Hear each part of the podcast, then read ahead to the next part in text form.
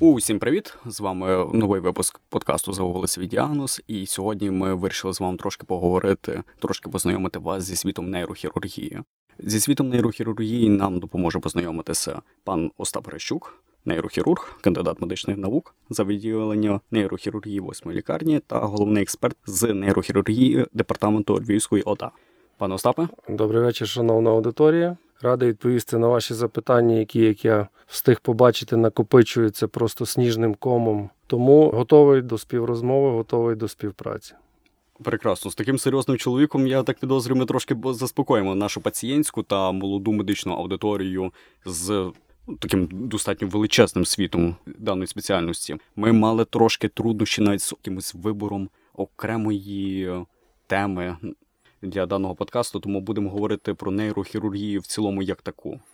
Насправді нейрохірургія – наука досить широка, вона об'ємна, вона обіймає в собі дуже багато різних напрямків, підгалузей. Справжній, як кажуть, нейрохірург на всі руки – це на сьогоднішній день дуже велика рідкість. Але поговоримо про все окремо, по частинах, для того, щоб це було зрозуміло і сприйнятливо для вас в першу чергу. Недавно для Львова з'явилося таке нове достатньо явище, як електросамокати. Дуже багато фірм почали орендувати електросамокати, ніхто не слідкує за вміннями наших молодих водіїв. Так, це правда. Якістю їх пересування на дорогах. Чи збільшилася кількість ваших пацієнтів з ЧМТ у вашому відділенні, пов'язані з електросамокатами? Так, справді, самокатів по місту дуже багато, я навіть їх спостерігаю в себе під будинком, в Стрийському парку їх часто лишають, особливо зранку, там, не знаю, вночі на них їздять, напевне. Ну, чесно, ні, оскільки оці електросамокати, вони так виглядає, що не, не відносяться до тої групи транспорту як підвищеного ризику, такі як більш швидкісні мотоцикли чи інші двохколісні види транспорту, на яких там гасають чи байкери, чи просто більш потужні машини. Да? От такі речі справді небезпечні. Ну, електричні самокати, вони мало чим відрізняються від велосипедів. Насправді люди в більшості їздять тротуарами або парковими доріжками. Не сказав би, що вони зайняли якусь свою нішу в нейротравмі. Угу. Так як ті ж мотоцикли, з чим ми можемо порівнювати, це реально небезпечно. Тому ні, швидше ні, ніж так. Чи є взагалі в нейрохірургії поняття такої сезонності? Тобто, звісно, так, звісно, є. З якими транспортами то буде найбільш пов'язано? Вело, авто? Ну, сезонність в нас пов'язана не тільки з видом транспорту. Угу. Сезонність пов'язана як з транспортом, так і з достиганням вишні, черешні і горіхів восени, угу. і роботами на будовах, і пришвидченням їзди в автомобілях влітку порівняно з зимою, купанням в водоймах, куди пірнають наші спінальники, шийники. Тобто це все сезонність. Ну, види транспорту тут не, я би не сказав, що це ключова така одиниця. Скажімо так, якщо брати на загал, влітку наша травма тяжча і страшніша, ніж взимку. Взимку все-таки люди обережніші, не більше сидять вдома, менше ганяють на машинах, на інших видах транспорту, не купаються в водоймах, не лазять по деревах, ну і взагалі ведуться спокійніше. Тому на загал десь так. Самокати, ну я би не сказав, що вони чимось виокремили, на щастя, наразі вони поки що не фігурують в нас як окрема якась одиниця. Трошки заспокоїмо вас з приводу електросамокатів. Беріть їх, але будьте акуратнішими на дорозі. І наш випуск... Наразі все добре, так. так. І наш випуск якраз напередодні літа, так що літом обережно збираємо черешню, купаємося в водоймах і... Акуратно їздимо на машинах. І акуратно їздимо на машинах.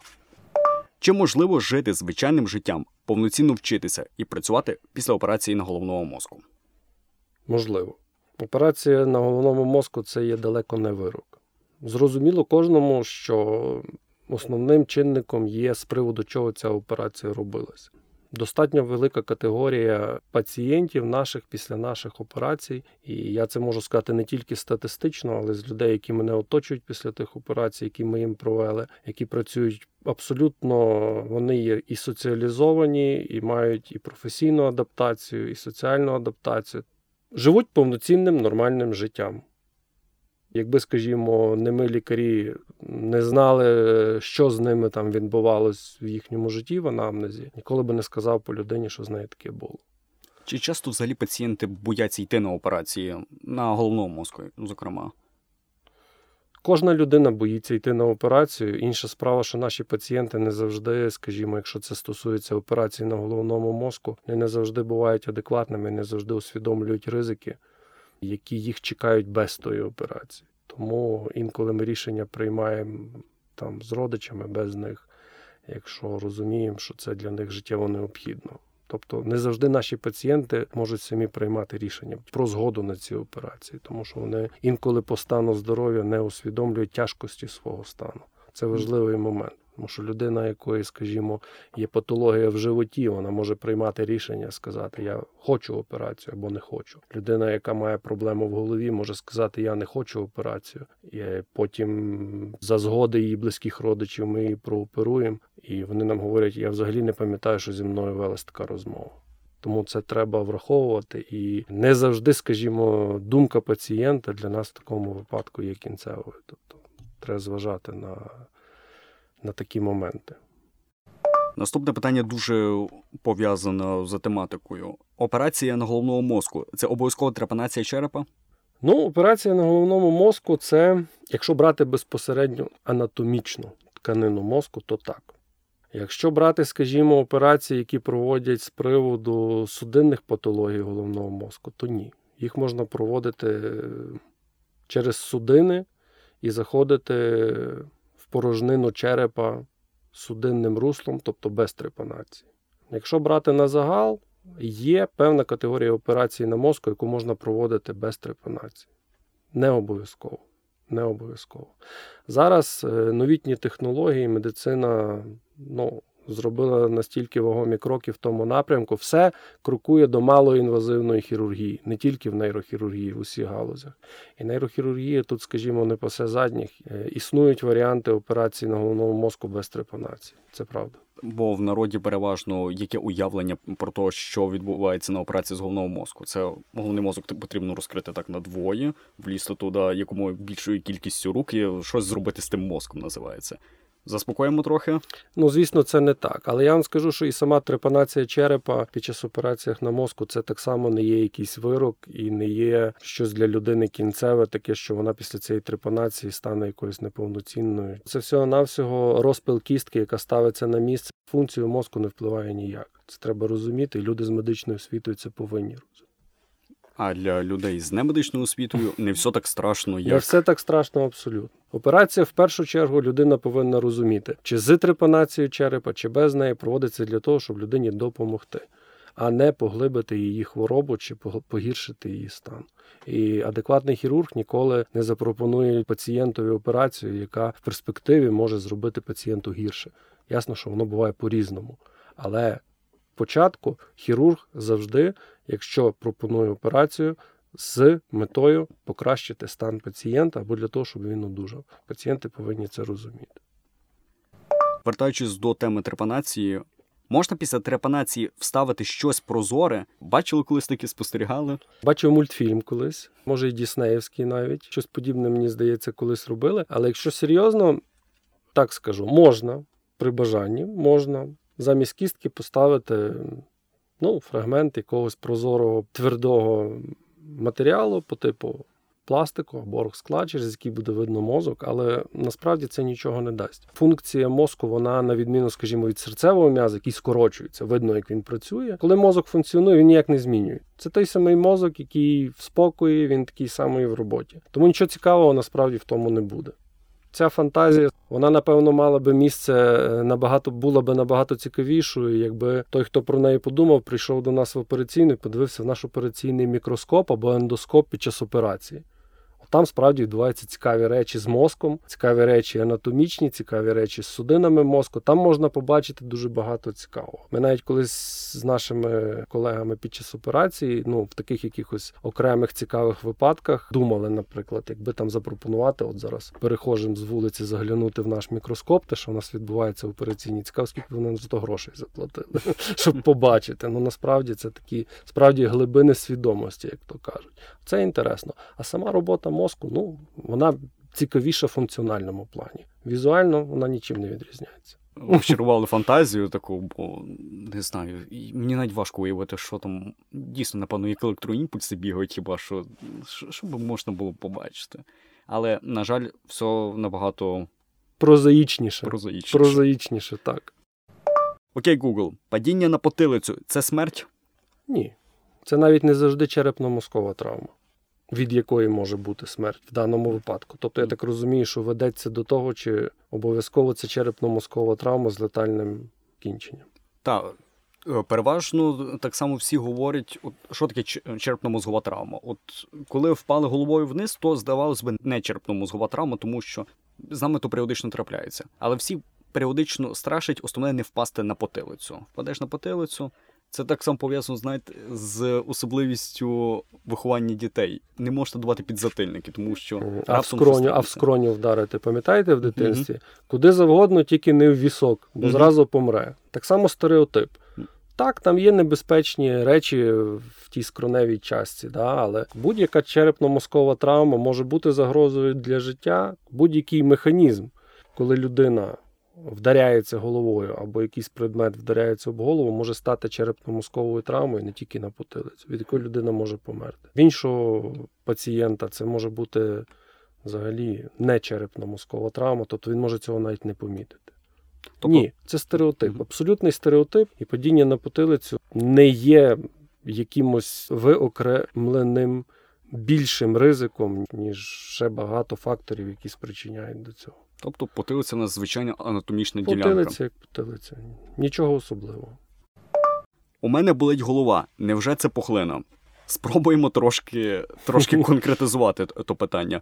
Коли починати думати, що раптом звичайний головний біль – це є пухлина? Є якісь ознаки, можливо, коли нашим бідним іпохондрикам бігти в нейрохірургію? Ну, дивіться. Ознак клінічних і суб'єктивних, тобто ті, які людина відчуває при пухлинах головного мозку, насправді дуже багато. Якщо їх зараз всі почну тут перераховувати, наша програма затягнеться, та й в цьому нема потреби, оскільки це не є якийсь секрет, це можна прочитати в спеціалізованій літературі. В першу чергу треба думати про те, щоб вчасно звернутися до фахівця. Не придумати собі діагнози, не вичитувати в інтернеті, що там з ким було і відбувалось, не питати в сусідів, від чого там вмерла їхня бабця, якої також боліла голова. Тому що це насправді просто заводить людей в тупік. Більше ні до чого доброго це не приводить. Тобто, якщо в людини там тривалий час болить голова, тривалий час, ще раз кажу, тиждень-два, людина бачить, що це нікуди не дівається на фоні прийому там банальних анальгетиків, які є в кожного вдома в аптечці. Є просто сенс звернутися до лікаря свого сімейного чи невропатолога. Якщо будуть покази, лікар відправить такого пацієнта на дообстеження, в більшості випадків це ка те або ем ер те голови. Якщо там буде якась нейрохірургічна проблема, такий пацієнт потрапляє до нас, ми вирішуємо далі цю ситуацію. От і все. На все є покази. Додумувати, допридумувати собі нічого не потрібно. І, Боже борони, читати інтернет з того приводу. З пухлинами головного мозку якась абсурдна ситуація виходить. Тому що пацієнт боїться операцій, старається ігнорувати нейрохірургію, тому що там страшно, там мозок розкривають взагалі-то. Але якщо є банальний головний біль, замість того, щоб звернутися до невролога, всі хочуть бігти, вирізати пухлину. Ну, я вам так скажу, що насправді патологія, яка називається пухлиною головного мозку, вона, на щастя, в нашому регіоні вже не настільки аж часта, щоб середньостатистичний житель нашого міста при перших ознаках болю голови відразу про неї думав. Звісно, що буває в житті всяке, і якщо симптоми чи болі нікуди не діваються, краще долю не випробовувати, зробити обстеження, навіть для того, щоб переконатися, що в тебе з тобою все гаразд, і спокійно спати.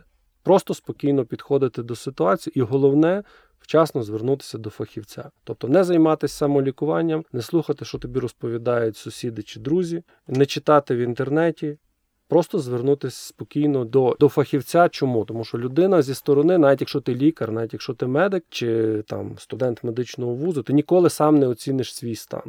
Об'єктивно хтось мусить тебе оглянути, хтось мусить тебе побачити і, відповідно, прийняти рішення. Ще раз кажу, наші пацієнти не завжди критичні до свого стану. Тому от цей момент важливий показатись комусь, хто може оцінити тебе. А далі все буде нормально. В нашій медичній системі взагалі маршрут для пацієнта який? Тобто ми не біжимо одразу до нейрохірурга, правда, з головними болями? Звісно, ні.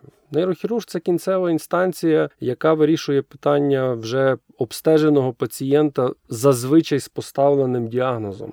Діагноз в більшості випадків встановлюють або сімейні лікарі, або невропатологи. Тобто вони бачать, що пацієнт якимось чином не піддається консервативному лікуванню, проводять більш глибокі дообстеження, виявляють якусь патологію, яка дає пояснення, чому пацієнту не краще, відправляють до нас. Але це, насправді, з великого загалу дуже маленький відсоток тих хворих, тому наперед панікувати в жодному випадку не потрібно. Але і на призволяще, скажімо, ситуацію пускати також не варто. Трохи буде такий повчальний момент. Якщо у вас болить голова, все-таки згадайте, чи у вас підписана декларація зі сімейним лікарем. Абсолютно точно, дуже корисна штука.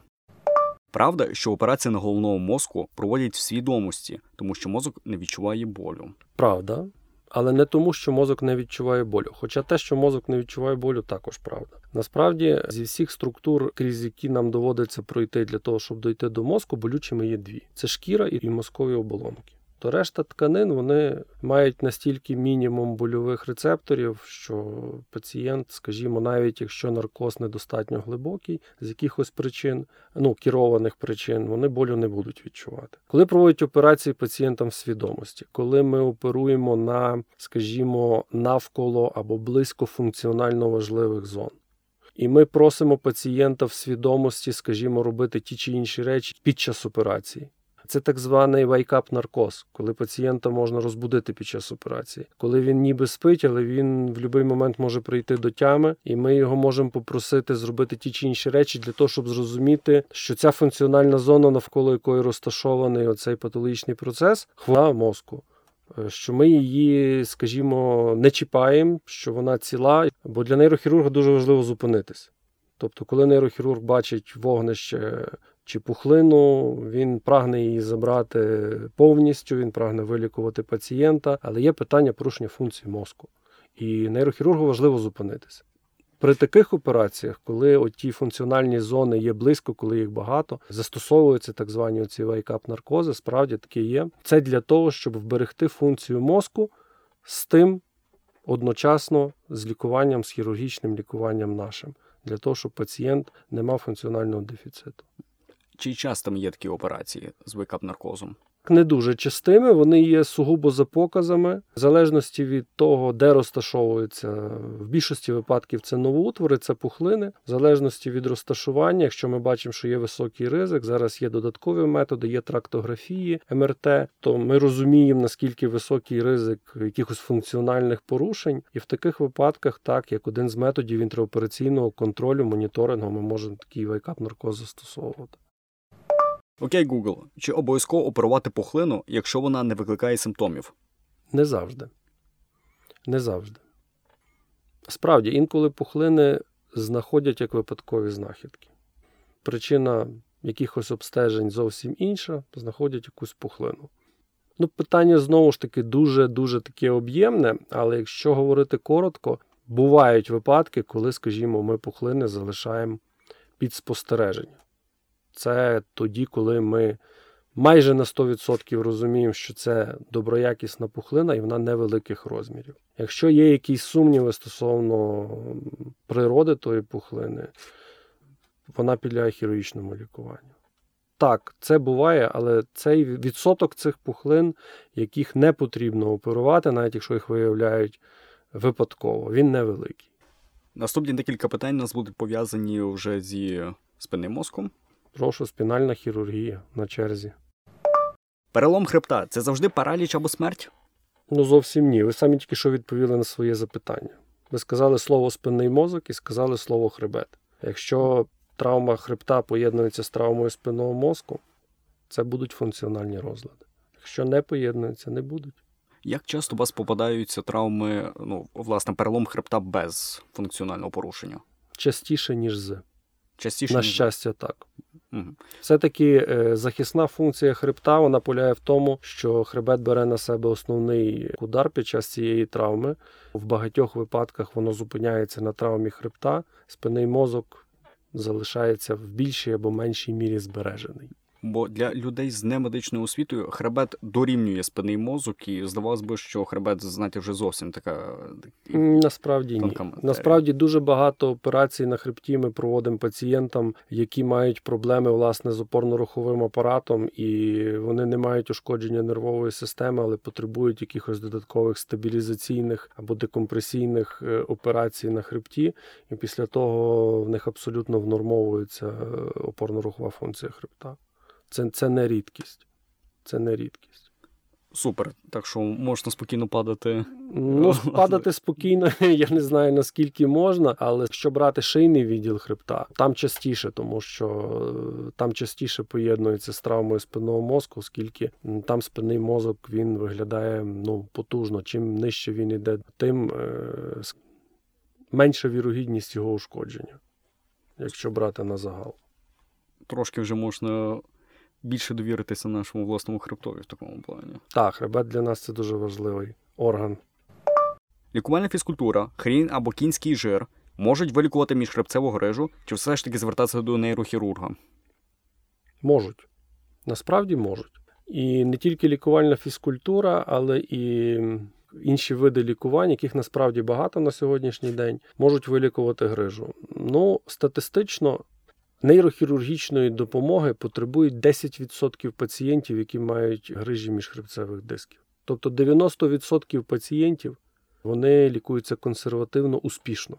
Просто оці десять проблема в чому? Оці десять відсотків пацієнтів, які реально потребують нашої допомоги, вони повинні вчасно зрозуміти, що вони от власне оцих десять відсотків. Оскільки якщо процес зайде задалеко, навіть нейрохірургам буде допомогти важко. Що входить в комплект консервативного лікування?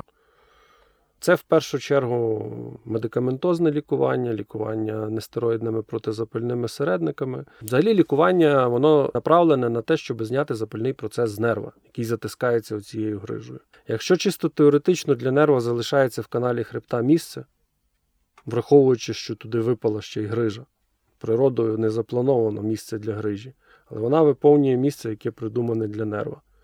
Якщо теоретично там для нерва залишається хоча б частинка місця, тоді лікування допоможе. Пацієнт навіть з грижею буде відчувати себе здоровим.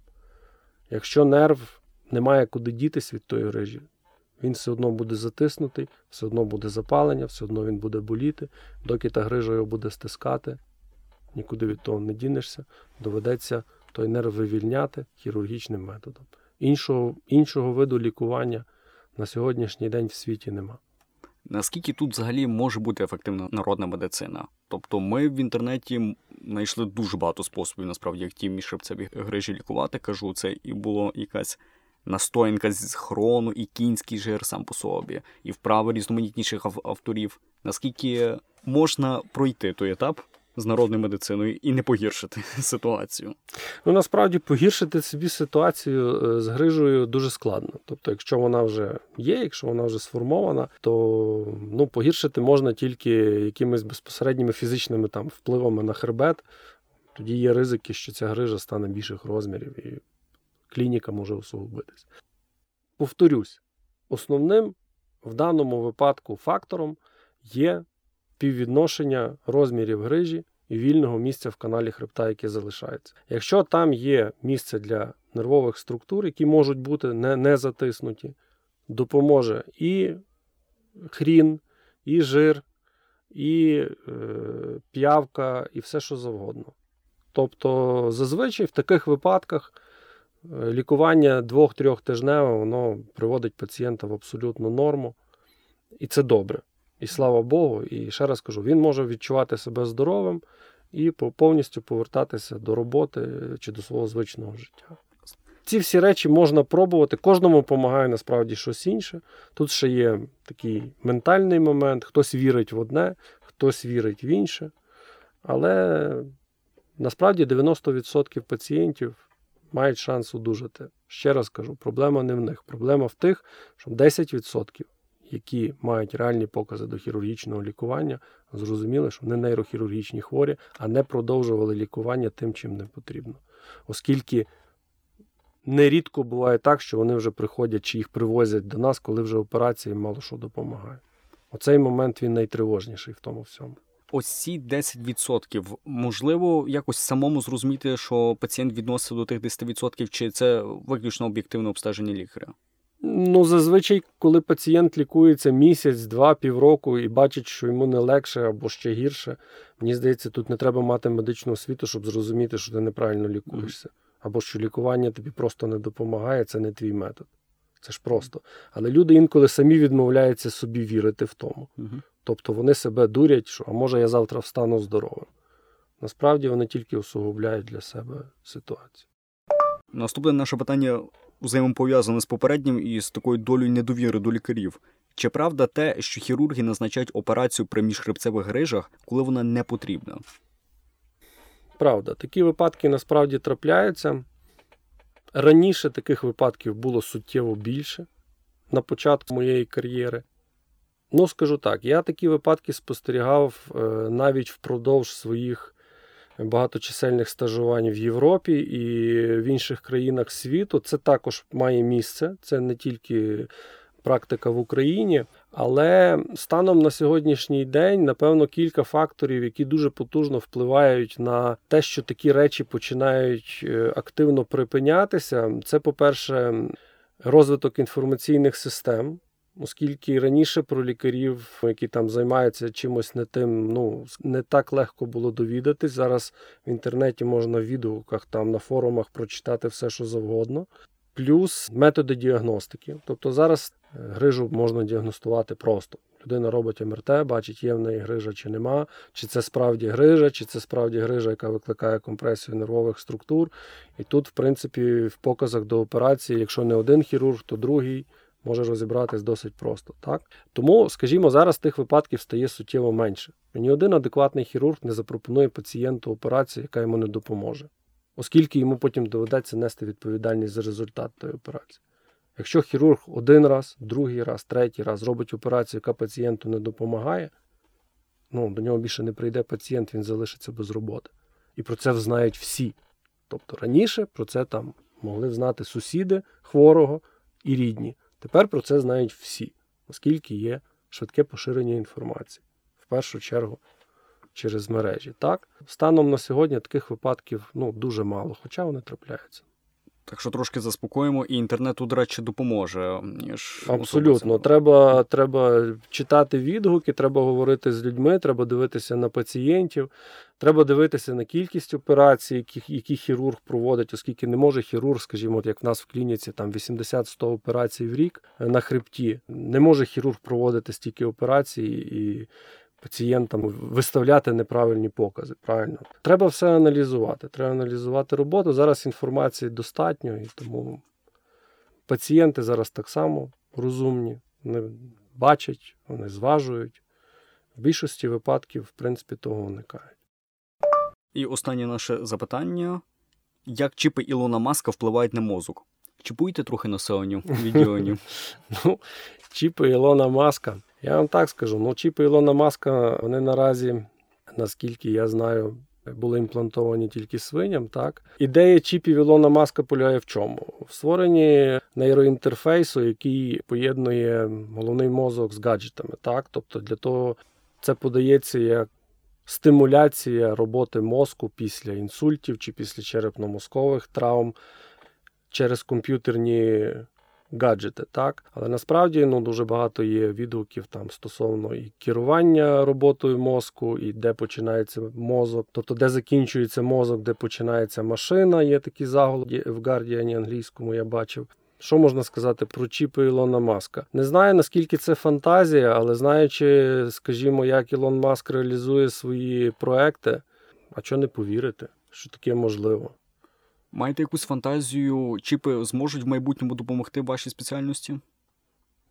Е, ну, наскільки я знаю, вони вкладають в, ту, в той проект досить великі кошти. І я думаю, я чесно думаю, що цей експеримент буде мати якесь продовження. Я не знаю, наскільки воно буде мати пряме відношення до нейрохірургії, чи до нейрофізіології, чи до стимуляції функцій кори головного мозку в якихось віддалених періодах, да? Але поки населення боїться чіпів під час вакцинації, але чіпи в нейрохірургії. Ну, під час вакцинації це трохи не, не ті чіпи. Ті чіпи, вони вживляються операційно, так. Ну, Це інвазивні методи, скажімо, стимуляції роботи мозку в проєкті, ті, які проводилися. Це не є в нейрохірургії щось нове. Скажімо, подібні датчики ми ставимо для вимірювання внутрішньочерепного тиску. Тобто єдиний метод, який можна адекватно і правильно виміряти внутрішньочерепний тиск, скажімо, в пацієнтів, які в комі після черепно-мозкової травми, це є інвазивна постановка датчика внутрішньочерепного тиску. Тобто якісь перші кроки в тому вже є. Ну, Ілон Маск замахнувся на більше, подивимося. Ще раз кажу, в більшості йому все вдається. Може і тут щось вдасться зробити, якесь революційне і позитивне для нашої спеціальності. Ну, всі ми нейрохірурги тільки за. Так що в нас є варіанти через декілька... Як думаєте, через скільки років? П'ять? Десять? Ну, сподіваюсь, що ми з вами це ще застанемо. Ну, ви так точно, молодше покоління. Супер. Так що ми дочекаємося все-таки хороших чіпів. Я думаю, що так. Так само у нас є декілька питань від нашої любої аудиторії, які ви могли написати нам у середу. Ми вибрали серед них декілька найбільш таких, які нам сподобалися, і зараз пану Остапу їх задамо. Перше таке питання, яке дуже сподобалося нашій команді. Чи правда, що для дівчини менше шансів стати нейрохірургом, чи це міф? Хто має оцінювати ці шанси? В першу чергу, напевно, сама дівчина, яка хоче стати нейрохірургом. Насправді, існує досить багато команд, де раді бачити, наше не виключення, до речі, де раді бачити дівчат, жінок, нейрохірургів. Просто, ну, знову ж таки, це, напевно, такий давній стереотип, що ця спеціальність важка, що ця спеціальність вимагає надзусиль і над, надзатрат часу і жертви багато в чому, в своєму побутовому житті. Ну, це, до речі, правда. Я не думаю, що жінки слабші, чи жінки гірші в плані підготовки можуть бути. Просто очевидно, що жінки, багато хто з них не готовий жертвувати своїм особистим життям, сім'єю, вихованням дітей заради цього. Але я аж ніяк не думаю і не вірю, що жінки, які приходять в нейрохірургію, можуть з цим впорюватися гірше, ніж ми, чоловіки. Абсолютно. Це неправильний підхід. Тому... Запрошуємо. Запрошуємо усіх в наші ряди жінок, які хочуть щось навчитись, хочуть стати частиною нашої команди. Не бачу в цьому нічого поганого і навпаки, я це підтримую. Для юних ентузіасток, тобто двері відділення відкриті. Абсолютно. І друге в нас також дуже схоже питання. Власне, як стати нейрохірургом, сам шлях поради лайфхаки. Що вам допомогло у вашому становленні як нейрохірурга? Сформулюємо то так.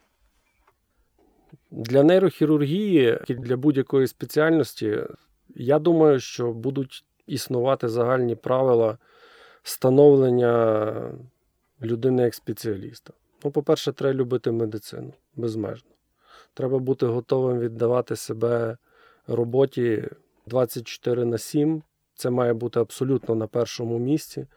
Колись один з викладачів в нашому університеті сказав десь на курсі другому, нам таку, здавалося би, просту фразу, але я через дуже багато років усвідомив, наскільки вона глибока. Будь-яка хірургія, хірургічна спеціальність – це не спеціальність, це стиль життя, це спосіб життя. Ми тоді так студентами послухали, ну, спосіб життя, спосіб життя. А коли ти справді починаєш працювати в цій галузі, ти розумієш, що це не то, що там в тебе на першому місці нейрохірургія, на другому там...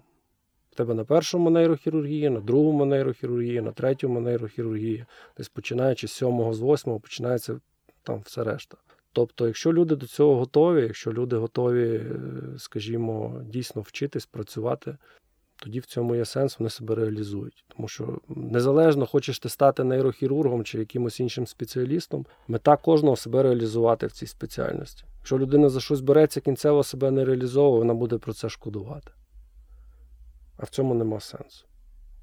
Тому свої кроки треба зважати, думати і бути готовим до таких речей, про які ми говоримо. І ми дякуємо пану Остапу Грищуку за те, що він все-таки присвятив своє життя нейрохірургії. І ми нагадуємо нашим потенційним пацієнтам, що у випадку, якщо у вас є якісь підозри на проблеми в даній спеціальності, то звертатися не до інтернету, а до людей, які... присвятили своє життя і для яких нейрохірургія є стилем життя. Підписуйтесь на наші соцмережі, ставте зірочки, плюси, п'ять балів у всіх соцмережах, які в нас зустрінете. А ми з паном Остапом будемо прощатися. Дякую всім за увагу, дякую за спілкування. Усім здоров'я і добра. До зустрічі.